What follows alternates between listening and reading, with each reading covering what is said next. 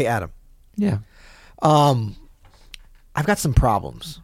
I have some solutions. What do you got? Well, I don't want your solutions because that would imply that I'm going to still go through with my problems. I want you to prevent the problems from even happening.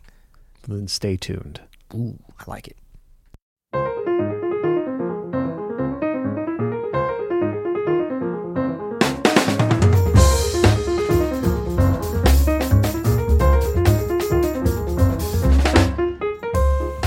I'm Adam Maness, And I'm Peter Martin. and you're listening to the You'll Hear podcast. Music, advice, and inspiration, and a little bit of introspection, perhaps. And like on take of- one. A little bit of inner urge, a little bit of uh, inception. Ooh, I'm just thinking of I, I words that we can throw Right. in. Icarus. Ic- a little bit of of acrosones. I don't know. I'm just making it up now.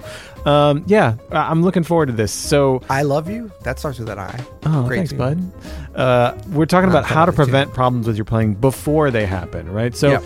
I think this is a really um, valuable topic to talk about because and what we're talking about today is wisdom, essentially, right? And wisdom is something that is hard to teach. So we can't we can't tell you what specific problems to look out for, and then you know make sure that you look out for these problems before they happen. That's No, not how do this one works. better. What are we gonna do? We're, we're, you're not gonna. They're never gonna get to the problems. They're gonna listen to us. They're gonna prevent them before they even rear their ugly head. Well, we're gonna help. We yeah. guarantee it. Well, no, we can't we guarantee can't anything. Come on, man. We, we can't trust these people. no, what we want to do is give you hopefully some tools to just some thought tools to like really make you take stock of where you are and help you learn from some mistakes as fast as possible. That's right.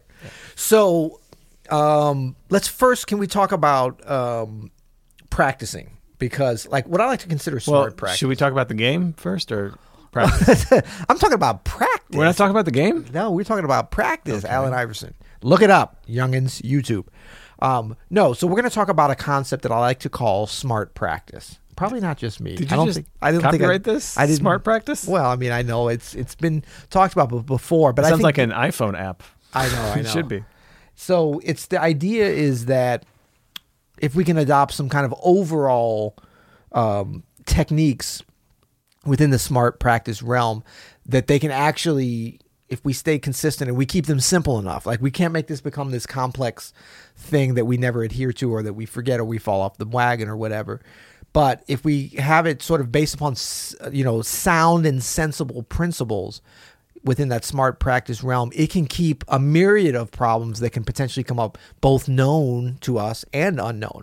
That's when it can really be great. Is like, oh, I knew this was going to keep me from having that problem, but I didn't realize it was going to keep me from having so many other problems because I never got to them and I never had to know them. That's what we hope for the dear listener and for us. Yeah. is that uh, it can it can prevent problems that we don't even know about. So, what is smart practice? I'll throw out a couple concepts. Maybe you throw out a couple. We'll see if we can come to a nice Sure. kind of consensus about what that encapsulates exactly.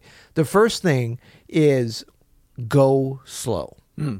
with everything. So Yeah. this is everything from physically going slow as you're learning something to mentally going slow as you're getting into a new area. Take your time, take a breath. This is a marathon. This is not a sprint. Totally. And so there's so many problems that can come up, even like things like, say, if you rush through learning something and you don't learn it completely, there's going to be a hole in your playing later on, maybe years down the road. That's a problem. We're trying to prevent those problems, not just carpal tunnel syndrome, of course. We're going to hopefully, you know, physical problems are, are some of the worst, but those are also some of the most obvious. There's people that have problems with their playing that never even realize they have it because They don't even know it. Yeah. they weren't consistent with that foundational practice. So I think smart practice, the number one concept, I'm so, you know, indebted to the teachers I had, and especially my dad. He taught this to me in a, in a number of different ways and never described it like this, but it was always like the general principle was like, if you have a choice of the next Beethoven sonata you're going to do, do the one that's easier and really nail it. Like really play it well, really get everything out of it, as opposed to playing like the stretch one. Keep you it simple. Keep it simple, stupid. Right.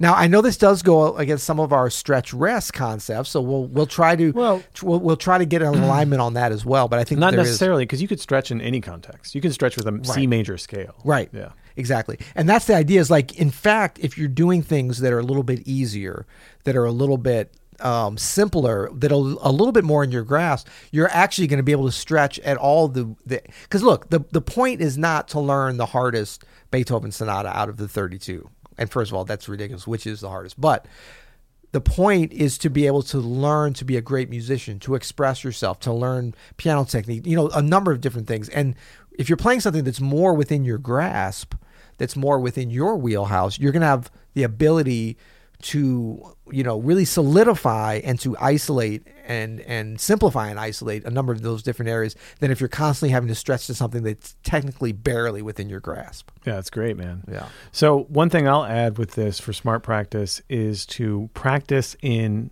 all 12 keys. Mm. I think this Doesn't is get any smarter than that. Come on, man. It's Can an- I get an amen? this is an easy way to up your practice game, and I know it seems so obvious because it's what everybody says, but it's what everybody says for a reason. Not reason. everybody says it though. Actually, Actually, it not everybody seems says like it, it, and they, they should. everyone should say it. But th- this is another thing of like again a major scale, right? Easy, yeah. Yeah, Uh, oh, man, I wish I could hear what you're playing. it's nothing good. they can hear it. Our keyboards kind of crapped out, but Yeah. it's okay.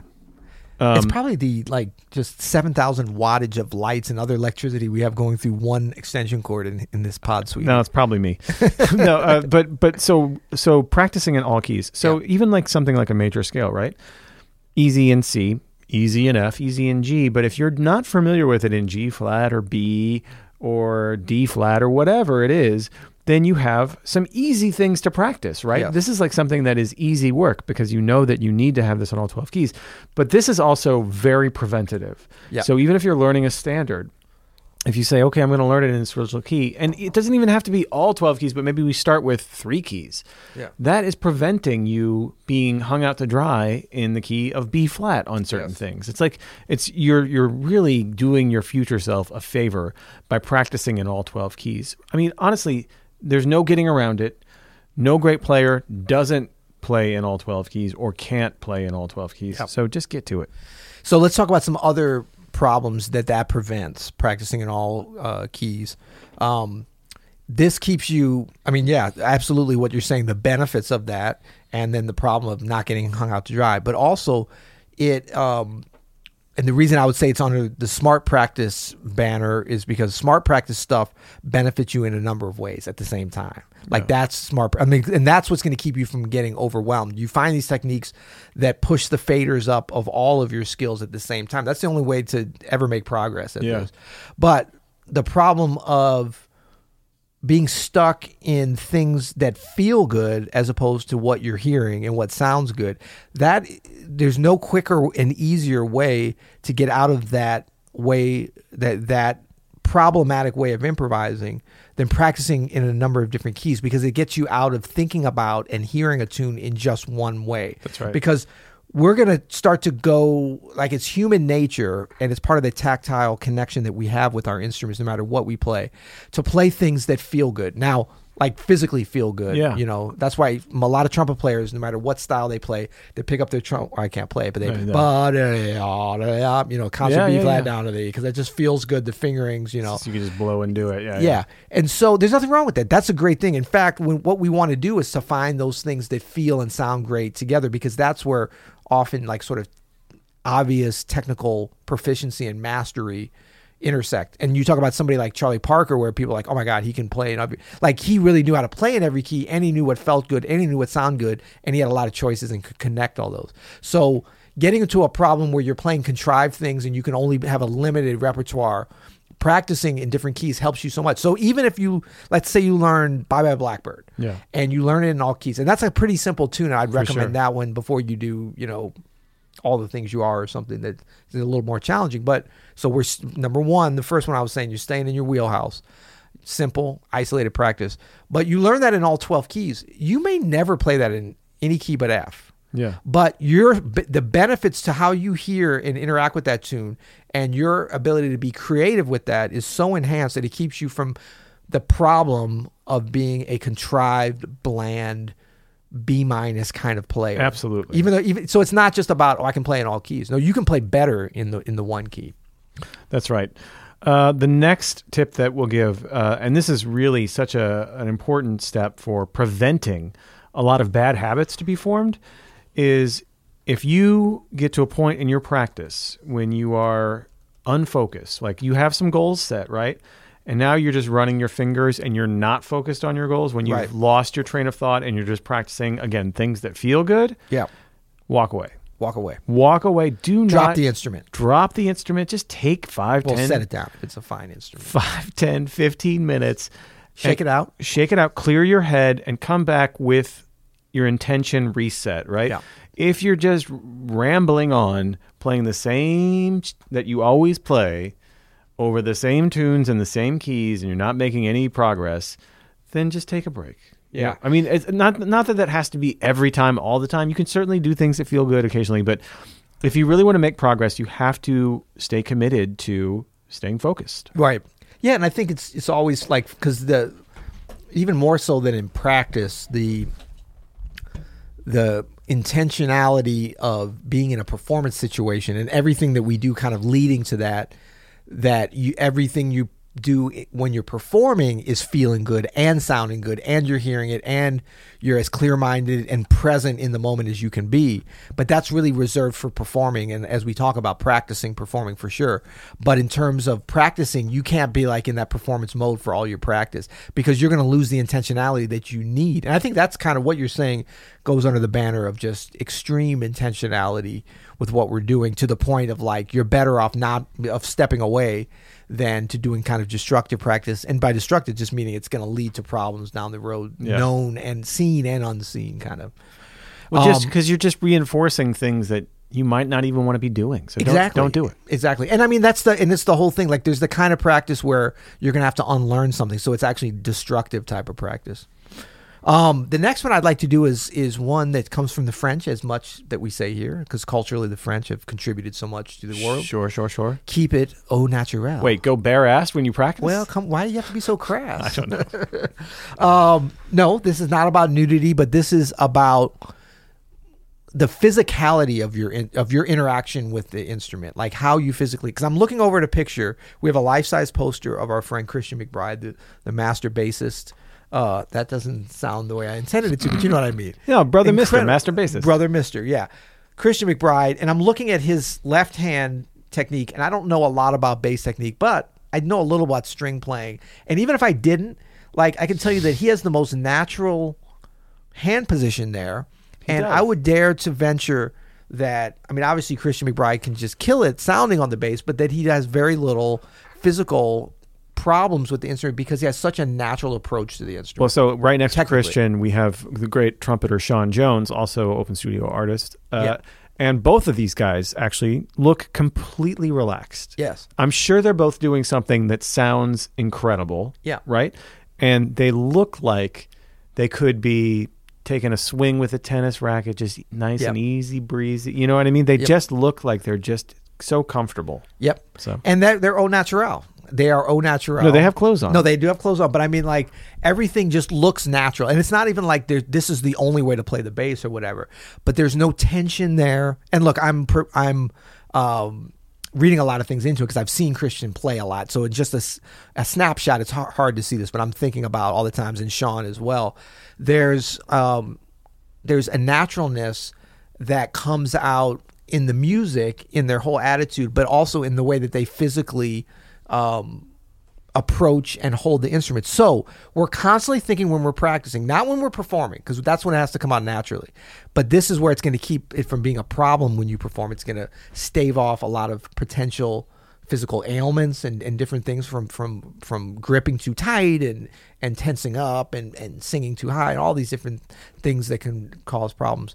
But we're thinking about what is the most natural hand position? What is the most relaxed? That's right. where where do i where's the intersection of strength and relaxed and and um you know that's different for every instrument and we can't we're not experts in everything but for piano Well, we speak for yourself. yeah, well we sort of are but if you have that that intentionality of staying very natural I say speak for yourself as the keyboards don't really work.